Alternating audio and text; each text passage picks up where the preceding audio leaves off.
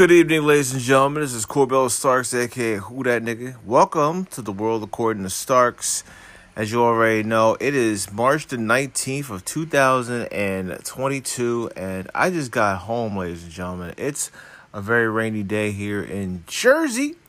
So, without a shot of a doubt, we're going to get on to some news. But before I get on to some news, I would like to send a shout out to some people. I want to send a shout out to Antoine King who's always been a real one, Corey Price, Magli Gonzalez, shout out to you and Diabla, Ronald Castillo, Angelica Rivera, Asia Chantel, Michelle Kasha, um, Michelle Barr, Robin Amir, and last but not least, my personal favorite is Ja Jaji Red. That's right, Jaji Red. I'm I'm definitely like, you know, I I never thought I'd do like shout outs like this in my life. You know, I, I, haven't done a shout out in a minute, but you know, after like I get a lot of support for, you know, a lot of people on the on the world according to Starks. I know a lot of people might be asking themselves the one important question, why do you be doing these shout outs a lot? Because I'm doing it for the people that I haven't met, I have met before, and more importantly, they are like, you know, important people to me. What can I say, ladies and gentlemen? I just don't want to be famous, but I just want to be known. Speaking of news, let's get on to this. Mother of Young Thug's child killed over bowling ball in Atlanta. What's Young Thug thinking about this? I don't know. Lakiva Jackson, who has a son with Atlanta native and rapper Young Thug, who proposed a baby a long time ago when he started out rapping, was killed outside the Metro Fun Center following a dispute over a bowling ball. Really, folks? Is that what we're doing now? We, we, we going over a bowling ball? A young woman who was killed in the Atlanta shooting after a fight over a bowling ball late Thursday evening has been identified as Lakiva Jackson, who has a son with well known rapper Young Thug. Jackson's family called the shooting senseless and said that they're having a hard time coming to grips with her death during an outing that was meant to be a celebration of life. She was celebrating a birthday at the bowling alley with a very close family friend, said mother Sharina Jackson. The 31 year old was out at the Metro Fun Center in a shopping center located on 1900 block of Metropolitan Parkway in southwest Atlanta. Her mother said they were bowling when a second group came in and started taking over the space, leading to an argument shortly after 11:30 p.m. over a bowling ball, calling the shooting truly an atrocity, Atlanta Homicide Commander Ralph Woolfolk did not mince words. A young lady has lost her life tonight as a result of an argument over a bowling ball, Woolfolk said. Ah, the night that started off as a celebration quickly turned deadly after a fight over a bowling ball spilled into the parking lot of a Metro Fun Center. The police are now looking for the suspect who shot and killed the woman in the fight. The shooter reportedly left the bowling alley and waited in the parking lot for 20 minutes for Jackson to come out. Coward move for a certain person like that, and apparently for some reason, like I don't understand it. It's really stupid to shoot somebody over a bowling ball. I mean, a lot of things to be killed over, like you know, getting your money took in, your purse, your car, your shoes, everything in the streets. But when it comes to bowling, that is the one time that we, of all people, need to understand we got to do better, plain and simple.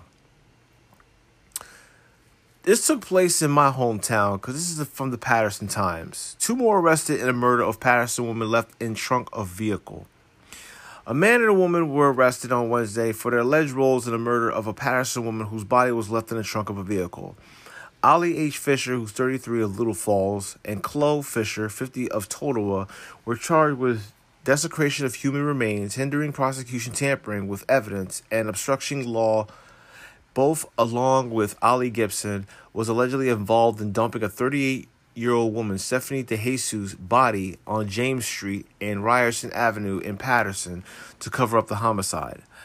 Ollie Gibson, who was previously arrested and charged with murder, was additionally charged with desecration of human remains, hindering prosecution, tampering with evidence, and obstructing law. Ollie Fisher and Chloe Fisher surrendered to police in total after charges was filed against them. They are being held at the Passaic County Jail. Authorities previously arrested Justin Fisher, 29 of Totowa, and Joel Martucci, 24 of 20 of Totowa, on murder charges, and an all police five people of the gruesome murder of De Jesus. De Jesus was murdered at a house on Gordon Avenue in Totowa, and later her body was put in a trunk and driven to Paterson. Passaic County Chief Assistant Pros- Prosecutor Jorge Morales described the murder as a horror movie during a court hearing last week. De Jesus suffered multiple blows to the head. This crime is a family affair, Morales has said. Martucci is Justine Fisher's fiance. But lawyers for those charged argue with the prosecutor does not have enough evidence to tie their clients to the murder. Now, this is the part of me where I'm getting pissed off about. It's always the part where you say there's not enough evidence, and more importantly, like no one goes guilty, no one goes free. What kind of bullshit are we talking about here? It is that said in people's minds that when it comes down to a crime, it has to be done guilty or not guilty, and you're gonna go to jail anyway. You might as well get life in prison lethal injection, electric chair. You don't kill anybody, put them in the trunk, and send them to our city. Are you fucking kidding me right now? I mean, it's really, really disturbing to me. It's disturbing to everybody, but it's disturbing to me as well. in the New York Daily t- News, I mean, I gotta tell you, people, this is, I, I've read some sick shit, but this is probably taking the cake. Evan Rachel Wood, or we just call her Rachel Wood, because she's no longer Evan, claims Marilyn Manson used Nazi whip on her, made her drink his own blood. By far is very disgusting. Evan Rachel Wood has made more harrowing allegations against Marilyn Manson. The second part of the actor's documentary Phoenix Rising Part 2 Stand Up, which hit HBO Max Tuesday and will premiere on HBO Wednesday night, levels of horrifying claims of torture she suffered at the hands of the rocker who she began dating in 2007 when she was 19 and he was only 38. Shortly after their relationship began, Wood alleges Manson, born Brian Warner, began depriving her of her sleep and locking her in the freezing cold rooms. He raped her in her sleep. She claims in Phoenix Rising that she thinks he was dosing her with meth. There was a moment where things turned, and I remember suddenly thinking that the drugs were a lot stronger than they had been. Wood, now 34, says in the documentary, my nose was bleeding all the time and I started getting scabs all over my body, all over my face. The Westworld actress also claims that Manson used a Nazi whip branded with a swastika on her and forced her to drink his blood. There was a piece of me absolutely taken and I felt it leave my body. I felt my brain change. I felt like it was almost calcified and the world is never the same, she said. I'm never going to believe anything that Rachel Wood would say about Marilyn Manson carrying a Nazi whip. This is the same guy that made the song The Beautiful People, and I still rock that shit to this day. But for a white girl like that who played on Westwood, and I like the old classic movie better than the fucking TV series, to know that this is utterly childish. When will we ever learn that it's kind of like sad and pathetic to just accuse somebody that had limbs and ribs removed from his body to using a Nazi whip for a certain reason. And it's like, whew, whew, whew. I gotta stop thinking about that shit. It's in my head right now. Caitlyn Jenner is entering the boxing world. And I thought I was on crack. Caitlyn Jenner is returning to sports. The former Olympian will be hosting a celebrity boxing and Budokan Rodney event in Florida, Page 6 can exclusively reveal. I am so excited, but on the other hand, I'm always excited. Jenner says in a video obtained by Page 6, I just signed on with official celebrity boxing to host their June 11th event in Charles Dodge Center in Pembroke Pines, Florida. Stay tuned, more details as we get closer. Sources tell Page 6 that celebrity boxing hiring Jenner at 72 is a way to pave a path for transgender athletes to participate in the sport. Perhaps the famed decathlete who transitioned in 2015 in search of a paycheck, now that is confirmed she was excluded from the Kardashians' reported nine figure deal with Hulu. I was there when this started from day one, tweeted Caitlyn after the news of her absence broke. I watched it grow and doing the show for almost 20 seasons was one of the highlights of my life. She added, of keeping up with the Kardashians, to be able to work with my family for all those years, connect with the fans, and it was incredible. Happy that it continues for my family. Whew. First off, I just want to say, I hope, I hoped that she wasn't thinking about getting into boxing because we all know transgenders have been taking over for years. And if another transgender was in the ring with Caitlyn Jenner, that transgender will be whooping Caitlyn Jenner's ass. I don't care what anybody says. It's really, really, whew. I gotta stop. I gotta stop. Because, like, she's hosting a boxing event. But as far as I'm concerned, ugh. If she was in that ring with those raggedy ass knees, forget it.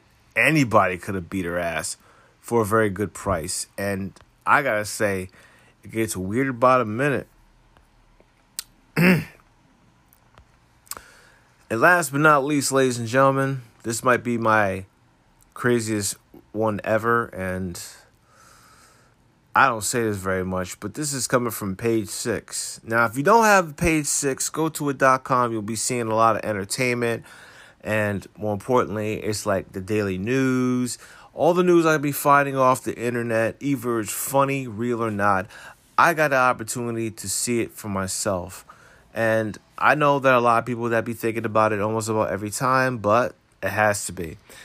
Nicki Minaj Kanye West rejected my Yeezy collab because Kim wouldn't love it. Nicki Minaj could have been could have been Team Yeezy. The monster rapper sat down for a YouTube interview with Joe Budden on Wednesday. Why is everybody going for a YouTube interview with Joe fucking Budden? That nigga's a piece of shit. He's the reason why Slaughterhouse is no more, man. Sharing that she previously been turned down by Kanye West for a collaboration on his Yeezy clothing line revealing to the media personality that she'd reached out to West about a female Yeezy venture to Superbass. Singer discussed how she received a deal from Fendi and wanted to work with Kanye on a project. In an interview, Minaj, who's 39 years old, says she told West, Hey, look, I'm about to do something and I just wanted to make sure I spoke to you first. But the idea didn't exactly go, go as planned.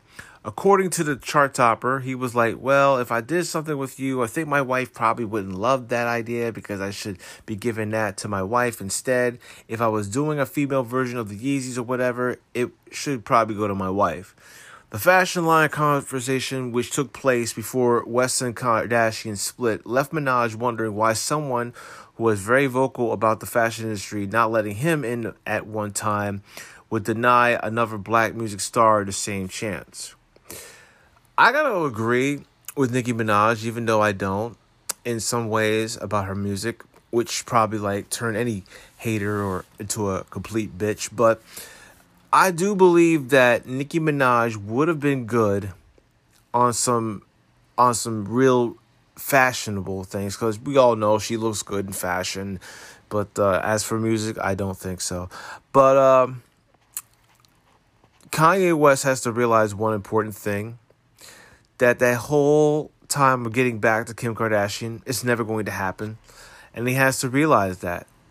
It's like reality for somebody, for him. And he need to take his meds to swallow that reality pill because it's not going to happen. You should have used Nicki Minaj as your protege, as that person to do the clothing line because frankly, it would have been a lot easier for you. But instead, you're picking fights with Kim Kardashian, Pete Davidson, DL Hughley. It doesn't matter who you're picking to fight with, you're not going to win. The war's already been over. But I do believe that, you know, Nicki Minaj would do better in Fendi instead of rocking Yeezy wear like a fucking peasant and homeless motherfucker. But other than that, ladies and gentlemen, that is the world according to Starks. I am Corbella Starks, aka Who That Nigga, and I would like to also thank everybody. I like to thank Top Notch Jane. I like to thank Boss Babe, Prep. Please don't touch my hair. Coco Brown, Sarah Connor, So Jersey, Allstate 33, Rich Roland, N Stacks 03, Amelia Duran, Freckle Face K, Monique Latisse and the entire social media world, including Natural All Day and Patty Slash 317. I'd like to say thank you to everybody. I'll be back next Friday and Saturday with another ep- couple episodes of the uh, the world according to Starks. Meanwhile, I'm going to take a shower. I'm going to do my duties, and more importantly, I'm going to have a good night's sleep. Good night, everybody.